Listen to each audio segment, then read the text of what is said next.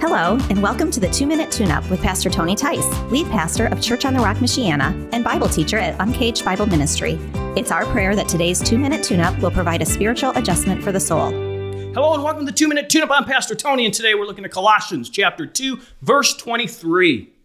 These, referring to what he said in verse 22, these, these man made laws, these have indeed an appearance of wisdom in promoting self made religion and asceticism and severity to the body, but they are of no value in stopping the indulgence of the flesh. What Paul's saying here is you can try to tack on all these very severe or, or very extreme like rules and laws that you're going to live by.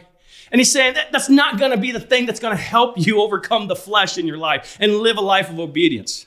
That comes when we surrender to the Word of God, when we surrender to the Holy Spirit who's trying to, to help us understand, who convicts and encourages and, and instructs and counsels us through the Word of God. When our desire is to just bring glory to God and follow in the way of Jesus, when we submit ourselves to God's holy Word through the Holy Spirit of God, that's going to allow us to say no to the flesh. Not by trying to add all of these extreme regulations and rules that we're going to try to follow. No, there's freedom in Christ, and the power is in the power of the resurrection, not how extreme we can make certain laws and rules. No, the power to overcome the flesh is in Christ and Christ alone. And that's our two minute tune up for today.